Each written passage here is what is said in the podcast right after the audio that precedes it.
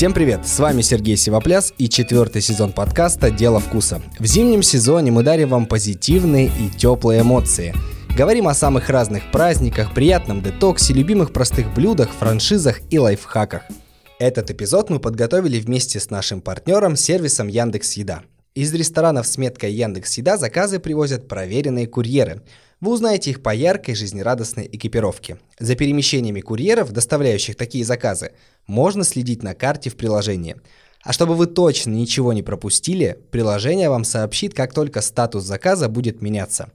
Заказывайте свои любимые блюда через сервис Яндекс Еда. Отслеживайте курьеров в желтом через приложение и наслаждайтесь вкусным обедом или ужином. Сегодня поводом для разговора станет Новый год – нет, нет, вы не ошиблись эпизодом, сейчас февраль, и мы будем обсуждать китайский Новый год.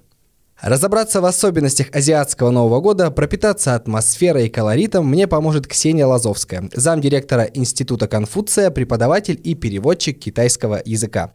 Ксения, добрый день. Нихао, здравствуйте. Да, это китайские приветики, единственное слово, наверное, которое я знаю из всего китайского языка. Ну, может быть, сегодня еще что-нибудь выучим с вами. Класс. А, задам самый-самый глупый вопрос – но давайте популярно объясним, почему китайский Новый год не 31 декабря, ну как, все равно даже у тех же американцев, католиков есть Рождество, а есть Новый год. Но тут Новый год в феврале. Почему так? Ну, это сложилось исторически. Китайцы давным-давно начали и придумали такой сельскохозяйственный календарь, то, что мы еще называем лунным календарем. И, соответственно, они высчитывают все традиционные праздники, даже сейчас по этому календарю. Соответственно, Новый год уходит на февраль, в данном случае в этом году 12 февраля он будет. Каждый год он меняется, дата подвижна, потому что, сами понимаете, Луна ходит там по своим законам, но это все высчитывается, и, соответственно, и мы вместе с китайцами Институт Конфуция, в частности, отмечает его 12 февраля. Но чуть нарушается же вот эта магия, когда ты знаешь, что 31 ну, условно, вот как у нас, да, 31 фух, обнулимся, там, все классно, а тут у тебя скачет дата, как как на самом деле эм, магия будет другая просто. И обнуление по китайским представлениям не происходит, плавно заканчивается год, и в этой же точке плавно он начинается. То есть нет такого резкого окончания всего, и там все с понедельника я начну новую жизнь. То есть у китайцев все по-другому. Инь перетекает в ян, ян перетекает в инь, и там нету такого резкого перехода. Поэтому магия другая. Тут уже да, пошли в восточной философии и тонкости. А как они тогда относятся, китайцы, к Новому году 31 декабря? Обычно. Они относятся нормально, они его тоже иногда отмечают, но вот как они больше к нему относятся, знаете, как мы вот к Рождеству католическому, да, то есть это тоже праздник, мы знаем, что он есть. А в Китае э, на него на 31 декабря нет выходного, но 1 января, например, могут отдохнуть, там какое-то второго дня уже пойти на работу. К нему относятся спокойно, это тоже повод порадоваться, поскольку, конечно, глобализацию никто не отменял, и китайцы так или иначе все равно его отмечают, и можно фейерверки а, увидеть, но у него не будет того какого-то ну, вот, культурного смысла, не будет какого-то более душевного отношения, и как раз магия у китайцев будет на китайский Новый год, на праздник весны, как они его называют. Но если есть хорошая магия, есть и плохая магия. Я, как э, пользователь Алиэкспресса, сталкиваюсь с проблемой, что в феврале, когда вот там, не зная, когда Новый год у китайцев, я сталкиваюсь с проблемой, что если заказать что-то в это время, оно придет в апреле, в мае, никогда, или придет какое-то поломанное или что-то еще. Почему такие супер сбои начинаются в любых доставках и сервисах, связанных с Китаем? Ну, во-первых, мне кажется, вам не очень повезло. На самом деле, если знать, что китайцы отмечают Новый год и смотреть, когда эти даты в каком году, в какой день, то можно спланировать все свои доставки. Естественно, что все уходят на каникулы, это очень важный праздник для всего Китая, и одна из редких возможностей вообще для рабочего эм, для рабочих, да, для студентов, для всех, всех, кто в Китае, уехать на каникулы, то есть там как минимум неделя, там 10 дней до двух недель перемещается весь Китай по всему по всей стране. Соответственно, можно, нужно и планировать, да, все, кто работает с Китаем, они, конечно, знают, что надо до китайского Нового года все поставки сделать, э, все заказать. Естественно, они потом уйдут, и действительно, что там в течение недели просто вообще никто не отвечает, потому что все отмечают. Но это не значит, что они там ушли в загул или потом все встанет, ничего не будет работать. Нет, просто надо об этом знать, а перед тем, как поговорим о еде, хочется про атмосферу. То есть мы знаем свои символы там, Нового года, есть рождественские символы какие-то суперизвестные. А что это у китайцев?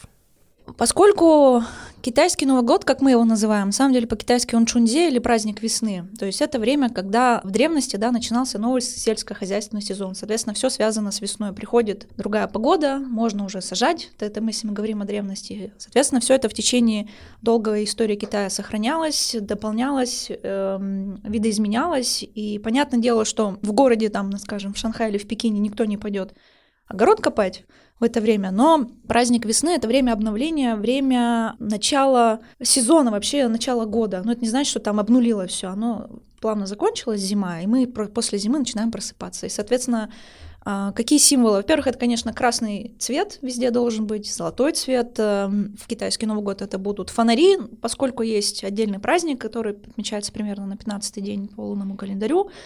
А, очень много хлопушек, соответственно, и символика, ведь там как-то хлопушки будут тоже обозначены, чтобы отгонять всяких злых и нехороших духов э, в древности. Сейчас это просто как бы, ну, тоже формат празднования. А, очень много будет рыбок, потому что рыбка и слово рыба, оно по-китайски звучит юй, точно так же, как остаток излишек и э, есть даже такое пожелание, не не даю, чтобы с каждым годом у тебя было много рыбы, и одновременно звучит, чтобы с каждым годом у тебя все было больше излишков, остатков, то есть накопления богатства, да. И, соответственно, рыбы, они так или иначе будут везде мелькать в разных э, ипостасях, в разных видах. Две рыбки, там они переплетаются, иногда они как бы в форме инь ян в таком кружочке. Очень много будет золотого всего, конечно же, будет символ года везде в разных вариациях и куча всего яркого, классного, такого бросающегося в глаза. А вот если у нас есть э, Дед Мороз, э, есть Санта-Клаус у католиков, то есть ли какой-то объект, человек, существо, там, Дед-дракон, что-то такое у китайцев? Ну, дракон, он, во-первых, не дед, он всегда, наверное, вечно молод. А нет, конечно же, нет, поскольку это совершенно другая культура. Здесь скорее будет превалировать образ года. Здесь будут э, божества богатства очень часто фигурировать, либо какие-то бог, боги долголетия, да, но мы должны всегда понимать, э, какой это регион Китая, потому что отличаются иногда, есть местные какие-то специальные тоже вещи. Э, нужно понимать вообще, что есть у нас отдельно КНР, отдельно Сингапур, отдельно большая диаспора в скажем, в США или в Австралии, да, то есть там иногда могут отличаться праздники, могут отличаться, ну, не, не отличаться праздники, а какие-то детали самого празднования. Но Деда Мороза не будет, но будут символы года. То есть, скорее всего, будет, будет бык в том или ином обличии и так далее, и так далее. Хотя, если а, вы приезжаете в крупные города Китая, там, скажем, это на Рождество или Новый год, вы увидите и Деда Мороза в оформлении, ну, точнее, не Деда Мороза, а Санта-Клауса. Но если мы говорим про традиционный китайский Новый год, то, конечно, это будут другие совершенно символы. А как же подарки? Мы же все любим новогодние праздники за возможность либо дарить, либо получать подарки. Подарки это святое, обязательно. Подарки на Новый год это очень важная вещь. Причем э, вообще в культуре китайской подаркам уделяют очень большое внимание. Даже вот когда, например, мы встречаем какую-то делегацию, они всегда с нами предварительно списываются, кто будет с вашей стороны, кто там главный, кто следующий, кто третий, кто четвертый. Китайцы никогда не приезжают без подарков. То есть даже если они понимают, что а, вместо заявленных пяти человек 10, у них на всех этих 10 человек будут все равно подарки, потому что это очень важно а, оказать внимание, да, а, выделить человека, и подаркам уделяется большое время, особенно Новый год. Но на Новый год в Китае есть традиция ясуичень, это такие конвертики красные, хунбао их еще называют. Особенно популярно, когда Старшее поколение дарит детям денежки в этом конвертике. Ну, вообще такое понятие хунбао, красного конверта, это ключевое такое тоже эм, и символ, и артефакт Нового года, когда тебе дают конвертик, и там будет денежка. Все мы любим хунбао в том или ином проявлении. Конечно. И в этом смысле мне очень нравится китайский Новый год, потому что у них есть классная традиция в Вичате, да, в чатиках, в китайском WhatsApp вот эти электронные хунбао высылать, и там есть такая движуха, называется Чан Хунбао, вырвать красный конвертик, ну то есть там кто-то условно своего электронного кошелька его оформил в чат, и надо быстро нажать и сколько-то оттуда юанчиков себе забрать. А ну какие суммы могут фигурировать, если так, не секрет? А, ну, например, человек обычно, если вот это чат какой-то группы, да, он ну, 100 юаней туда заложил, и дальше все туда пытаются. А в рублях это? В рублях 100 юаней, ну, примерно на 10 можно умножить, 1000 рублей условно Ну, ну на весело. самом деле больше, да. Ну, то есть там все так развлекаются. Я тоже, когда была в Китае, когда была возможность там это сделать, там ты кидаешь 50 юаней, его раз все раздербанили условно этот конвертик. Классная традиция. Да, мне очень нравится, да, поскольку все в Китае ушло на электронный оборот, да, электронные кошельки, вот есть такое понятие электронный хунбао, и на самом деле очень прикольно. Но если мы уже подготовились чуть-чуть морально к китайскому Новому году, и теперь все хотят хунбао да. в каждый даже месяц и праздник, давайте поговорим о том, как э, подготовиться с точки зрения еды, поскольку мы подкаст о еде, а, как китайцы готовятся. То есть вот у нас, опять же, я все экстраполирую на Россию, там, на себя, на своих друзей, закупиться. Ты идешь в магазин даже там за несколько дней и закупаешь, чтобы на новогодний стол и еще осталось потом на пару денечков. Как это в Китае обстоит? Ну, вообще есть, конечно же, похожие все эти вещи. То есть я пару раз была в китайских супермаркетах перед китайским Новым годом. Это, конечно, отдельное приключение, потому что очень много народу, все, конечно же, закупаются. Но по сравнению с предновогодием в России, мне кажется, там было как-то более организовано. В принципе, потому что больше всего и магазинов, и продуктов, и там, конечно же, завозится все огромными э, этими коробками.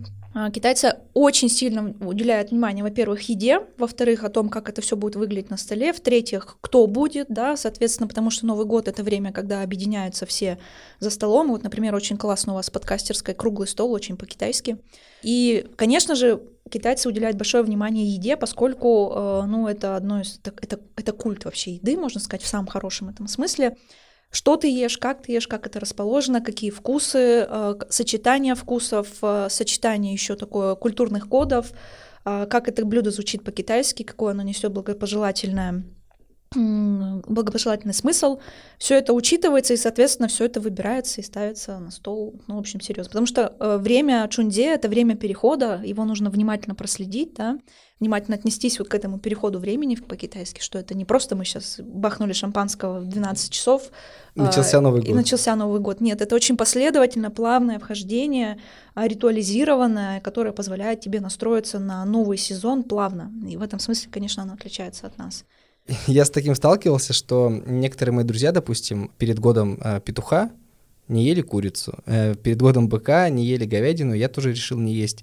А, вопрос такой, ну то есть понятно, что это суеверие, но с другой стороны, как вот Китай, в Китае к этому относится, то есть если вот год быка впереди, то можно ли условно подавать говядину?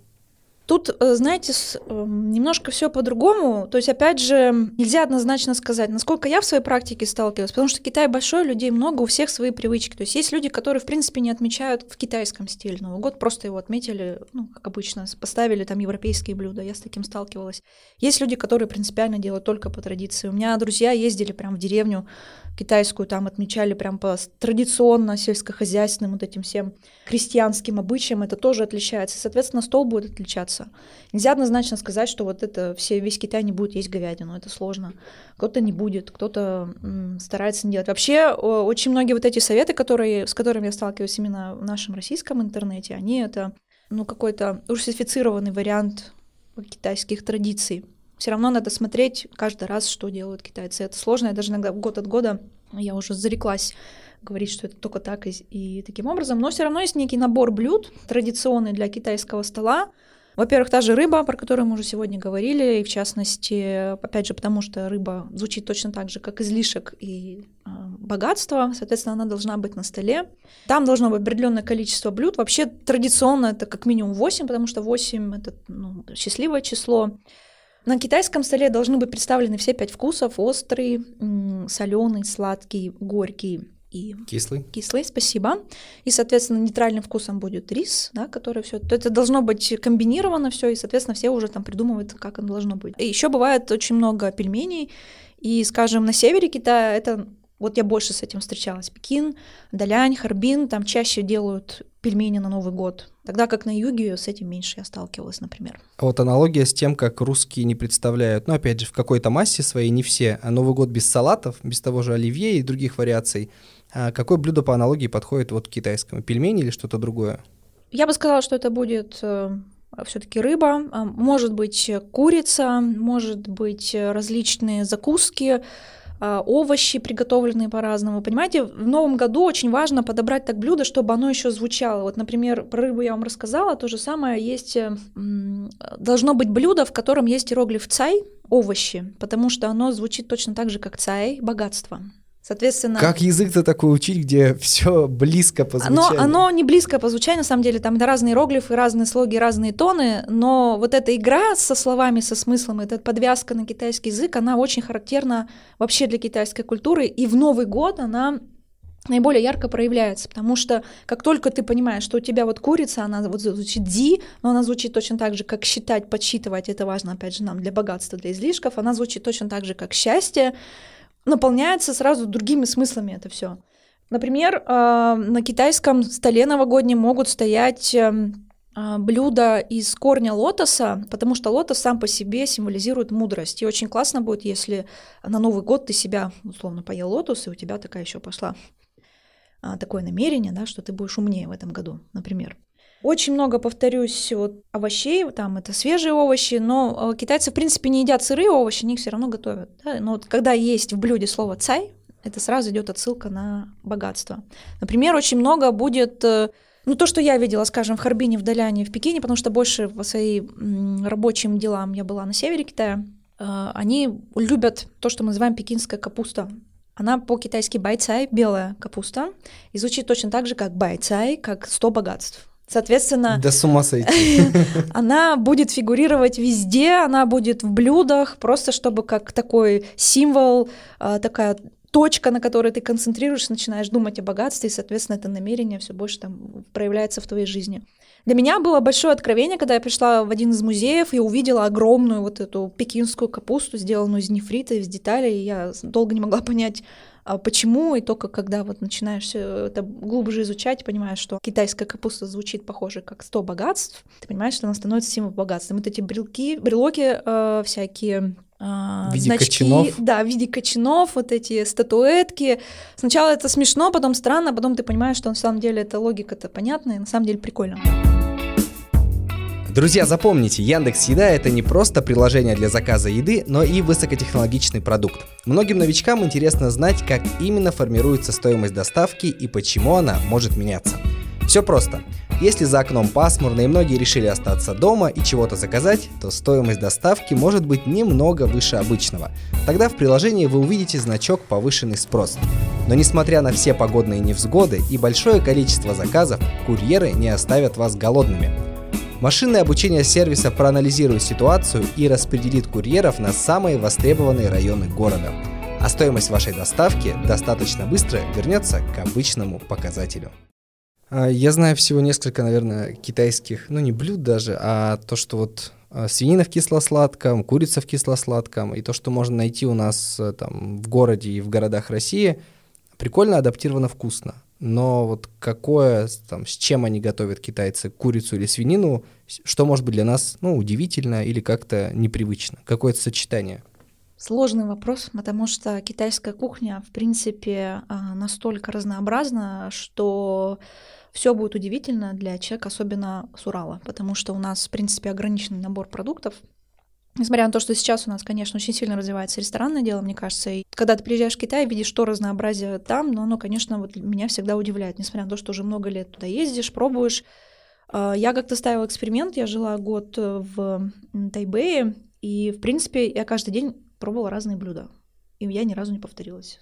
Как это возможно? Это возможно очень просто, потому что китайская кухня, и когда я жила в Пекине, и когда мы жили в Даляне с моими однокурсниками, можно было выстраивать свой так, год, год свой так, что ты можешь не повториться, потому что э, в Китае как минимум 8 кухонь региональных, ну там северная, да, пекинская, это южная, гуандунская, сычуаньская, э, с юго-восток Китая, да, то есть они разделяются по регионам, то есть это только 8 основных, мы не берем э, кухни народностей, которые проживают там э, на территории Китая. У них свои тоже приколы, можно сказать, свои особенности. И в зависимости от региона ты можешь приехать и там год прожить и попробовать кучу блюд. Поэтому в этом смысле все будет удивительно, оно все отличается, и китайские повара, насколько я знаю, когда они приезжают в Екатеринбург, начинают готовить здесь какое-то блюдо, они жалуются, что ну, ну не то масло, не, не, не те овощи, и все равно не то, и получается другое блюдо, просто потому что сами продукты отличаются, естественно. Когда ты приезжаешь в Китай, ты понимаешь, да, что все другое. Немножко знаю стереотипов, по крайней мере, слышал их, не знаю, насколько они истинные что, ну, не вся, но, опять же, большая часть э, китайской кухни — это остро, это непривычно нам, это может быть и вкусно, но есть сложно. Насколько это правда или вымысел? Да, это стереотип. Э, есть огромное количество блюд и кухонь, и ресторанов, где не будет острой еды. Естественно, она будет острой в Сычуане, она будет острой там Хунань, юг Китая, но опять же на том же юге Китая очень много и сладких блюд, ну кажется, что они нам сладкие, и соленых. Э, на севере Китая есть э, блюда, похожие на русскую кухню. Вот есть знаменитое северо-восточное блюдо дисансень, три свежести земли их переводят, там картошка, баклажаны и перчик зеленый. Но его иногда делают так, что он острый, иногда он не острый. Ну, то есть тоже различается. Это стереотип, хотя, конечно, наверное, процентно она острее, количество блюд острых больше, чем в русской кухне, но Повторюсь, что можно попробовать э, разнообразное количество блюд, оно будет не острое. Единственное, всегда прикол, ты просишь в ресторане, не кладите, пожалуйста, мне острую, там, пожалуйста, а повара на автомате там долечку тебе что-нибудь подкинут, ну, потому что так, по рецепту. И потом попадаешь. А потом ты попадаешь, да. Но самое острое, это, конечно, сычуани, вот хунаньские блюда, там всю жизнь вспоминаешь, конечно. До слез. Да. Второй стереотип, может быть, миф, а, что в Китае беда со сладким. Ну, в нашем, в российском классическом понимании, что найти там условные сладкие конфеты там с шоколадом или с чем-то, это нереально. Миф или правда?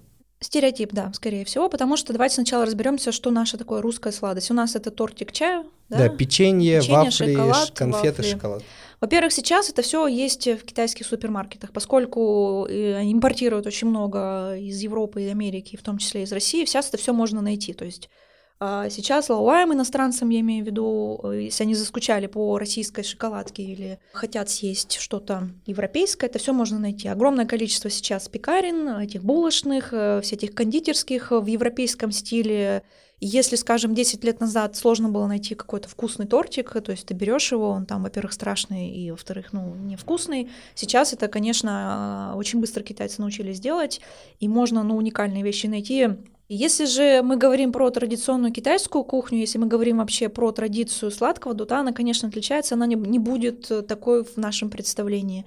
Это будут очень необычные продукты. Ну, скажем, в Пекине любят делать э, вяленые сладкие всякие штуки, например, соленая, вялено сладкая вишня или слива. То есть она одновременно будет кислая, соленая и сладкая одновременно, да. То есть и это могут быть чернослив. Это очень много таких песочного типа пироженок. Но оно, на наш взгляд, не сладкое, но оно будет считаться там десертом. Конфеток огромное количество. То есть там всей жизни не хватит попробовать китайских даже конфеток. Поэтому я скажу, что это стереотип, что сладкого нет. Мы просто плохо искали, видимо. Опять же, когда? Если 10 лет назад, ну да, еще я бы согласилась, что сложно было найти. Сейчас огромный выбор всего. Со мной учился парень из Китая, прям китаец-китаец. И он привез, съездив домой после сессии и отдыха, конфеты с кукурузой или что-то такое – ну, прикольно, то есть не сладко, но прикольно. Да, то есть таких вещей там будет очень много. Будут лейс с персиками, чипсы с персиками, будут конфетки с дурианом, а, будут э, мороженое с огурцами и красными бобами. Да? Но Сомнительно. Тут, ну, кажется, да, но потом принимаешь это. То есть вот, например, основная сладость это красные бобы, паста из красных бобов. А про необычности еще. Вот я сталкивался с тем, понятно, и с видео, и с э, там, текстами, картинками, материалами в интернете, про всякие тысячелетние яйца, утиные головы, свиные сухожилия. Я всегда считал, что это аттракцион для туристов, и, но так сложилось, у нас здесь в Екатеринбурге года три назад была небольшая э, китайская забегаловка, и меня туда позвали, ну, просто, типа, угостить вот такими штуками. Я не знаю, где они, как они сюда их транспортировали, все эти яйца и прочее, но яйцо было, но оно было отвратительное на вкус. То есть я понимаю, когда ты ищешь там умами в чем-то, ищешь какое-то сочетание, но ты просто ешь, и ты понимаешь, что консистенция ну, отвратительная, склизкая, противная, и вкус, и послевкусие такие, будто бы ты съел просто испорченный продукт. Ну, вы, значит, еще не нашли свое правильное тысячелетнее яйцо, а, потому что на самом деле я их пробовала в разных видах. Э, в итоге я нашла а, в южном варианте. А, более-менее даже оно прилично выглядело, и я его съела, оно было вкусное на самом деле. Но, опять же, надо было себя натренировать, и я просто тогда себе поставила задачу найти приемлемый вариант. Можно найти, то есть, э, видимо, просто, опять же, вам не очень повезло. И сложно, может быть, в реалиях уральских, уральских продуктов сделать эти.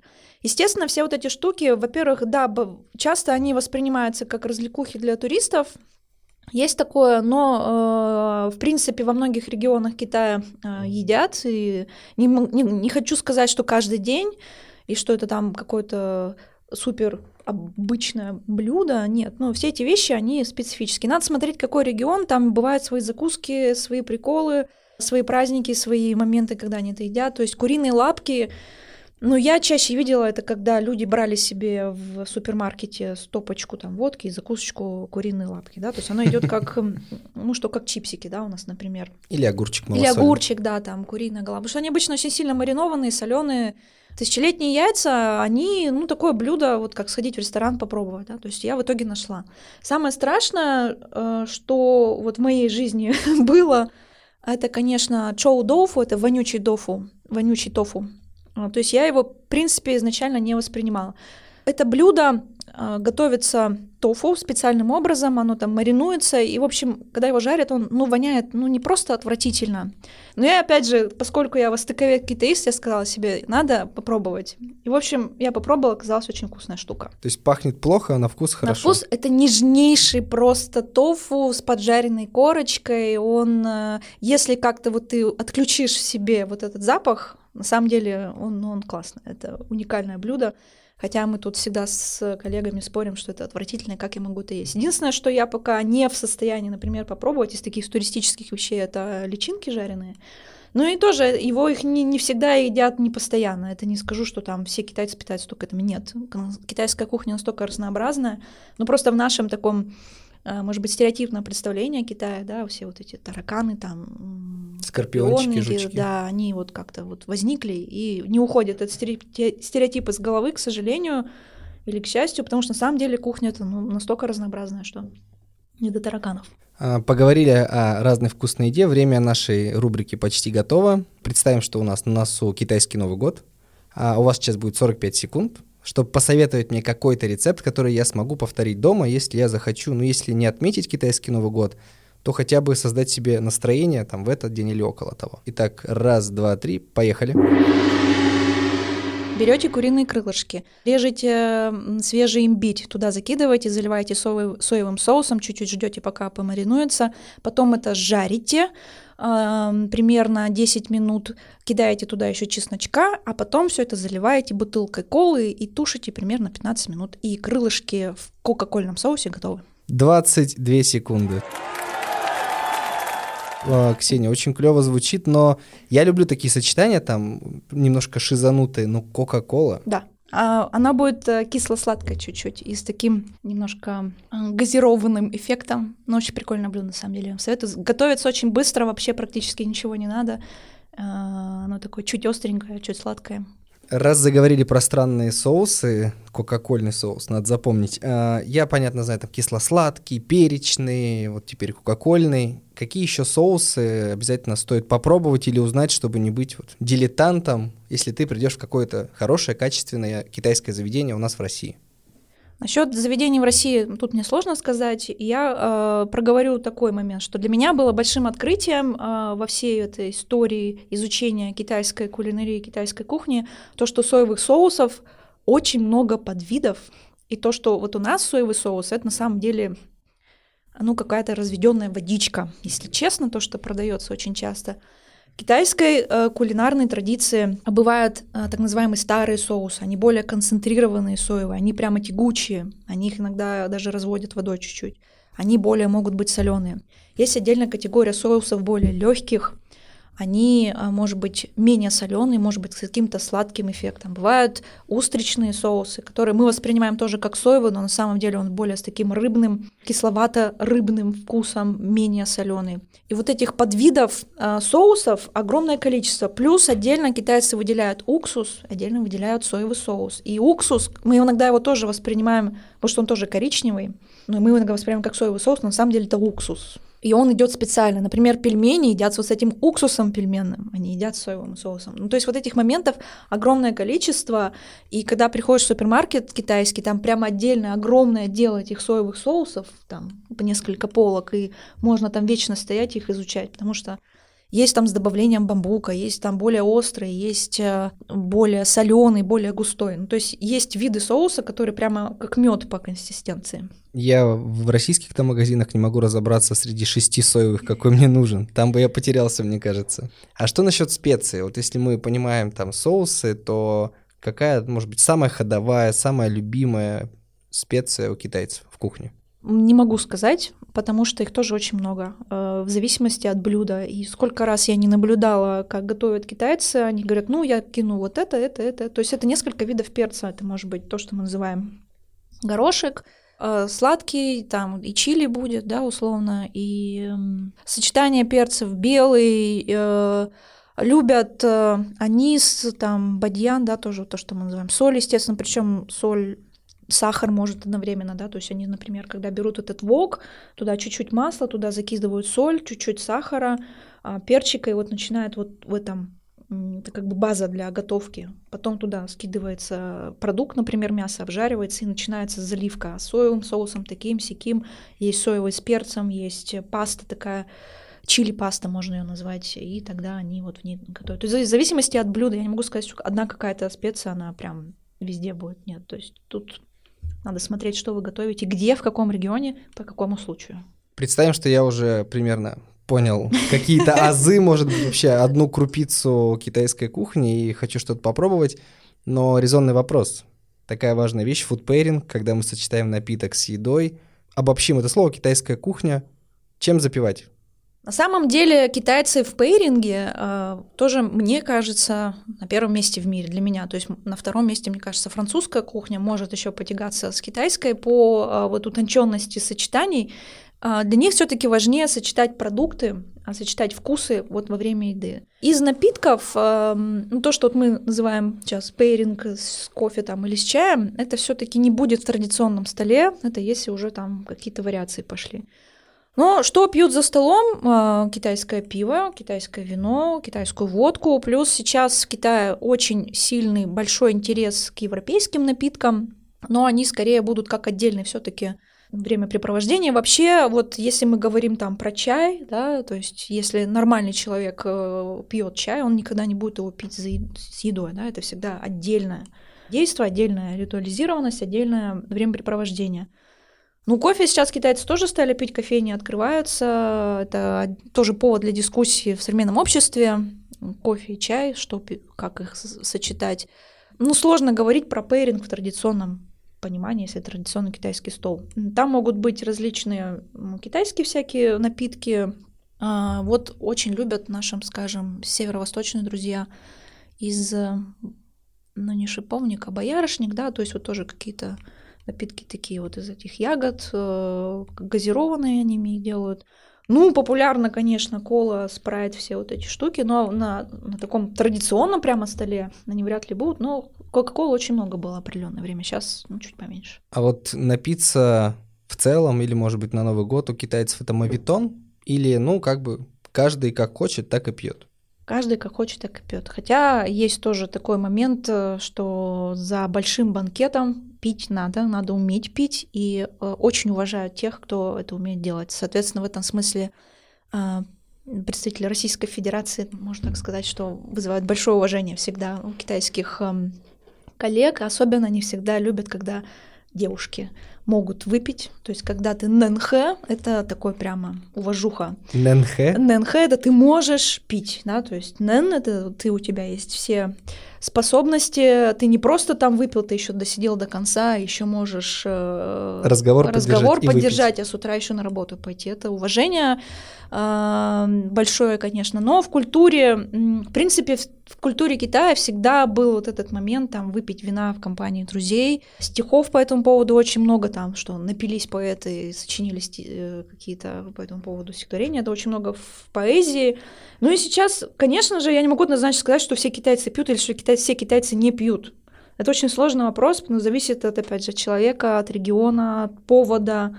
Но на банкетах пить надо, и если начальство встало и говорит тост, а в китайской традиции тост говорится конкретному человеку, ты обязан выпить. То есть он говорится не на всех, то есть человек встает, он говорит, я тебе вот хочу это пожелать, этот человек тоже встает, вы обязаны выпить, сделать ганьбэй, то есть до дна, показать всем, что у вас там ничего не осталось. И если тебе в течение всего вечера говорят тосты, ты обязан все эти тосты поддержать. В России это называется «ты меня уважаешь»? Да, ну примерно, ну примерно, да, то есть идеология похожа. Представляем, что все, китайский Новый год у нас в разгаре. А какой-то вот ритуал, может быть, есть за столом конкретно?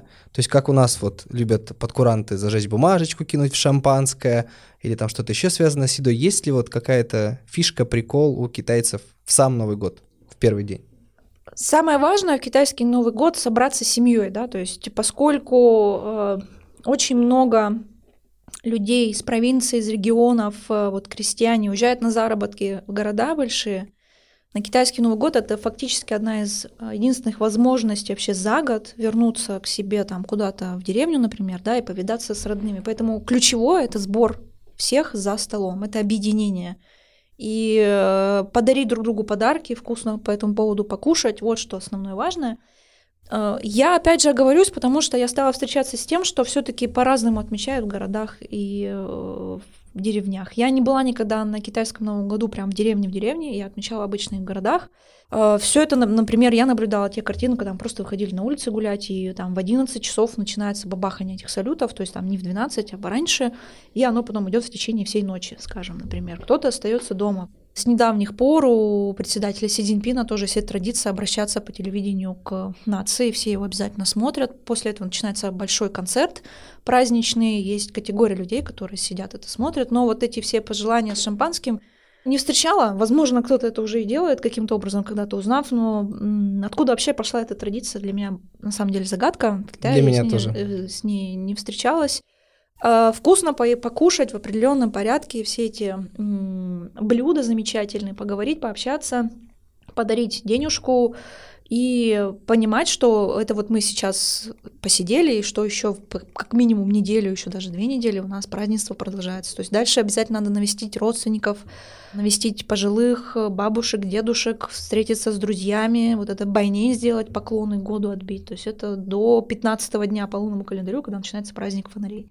Ксения, было очень здорово. Напоследок, э, что бы вы пожелали нашим слушателям, которые, может быть, либо просто теперь заинтересовались э, Китаем, китайским Новым годом, либо те, кто в это погружены и, допустим, даже будут отмечать этот праздник? Я хочу сказать, что эм, другая культура, она не чужая, она не дикая, она не варварская, она просто другая. И я всегда э, борюсь со стереотипами, и в частности очень благодарна, что когда-то начала учить китайский язык, изучать китайскую культуру, потому что она мне открыла глаза на то, что в другой стране живут другие люди по другим законам, но это не значит, что они живут неправильно. И, соответственно, не надо бояться экспериментировать, не надо бояться пробовать новые блюда, не надо а, вот раз у вас как-то вы там съели чили перчик или какое-то неудачное блюдо, навсегда отказываться от него, надо искать дальше, потому что э, мир настолько большой и настолько разнообразный, и я желаю вам в новом году открываться чему-то новому и не бояться перемен. Ну и, конечно же, по традиции всем здоровья, радости, счастья и хорошего настроения. Сейчас прозвучит немножко по-профански, но как-то на китайском какое-то предложение или слово емкое. То есть несложно, чтобы вот человек захотел козырнуть где-нибудь и сказать китайцу там, с Новым годом, и как вот обычно они что-то желают. С Новым годом по-китайски будет э, веселого праздника весны. А, Чунде Куайле. Чунде – это китайский Новый год, Куайле – радость. У меня так рот не повернется. Повернется, давайте, по, по частям. Чунь чун, де, де, де, де, куай, куэ, куай, куай, ле, ле, куай ле. куай, ле. Вот. Чунде, куай ле. Веселого праздника весны. Ксения, спасибо большое, было очень интересно и познавательно. Сеси, вам большое спасибо за то, что пригласили на ваш подкаст. Сегодня мы вместе с Ксенией Лазовской говорили о том, как прекрасен китайский Новый год, об особенностях празднования, столе, напитках и многом-многом другом. Слушайте наш подкаст на Яндекс Музыке, в Кастбоксе, в Apple подкастах и на других платформах, где вы привыкли это делать. Ставьте оценки, пишите комментарии, подписывайтесь и ждите следующий выпуск «Дела вкуса» уже через неделю. Услышимся.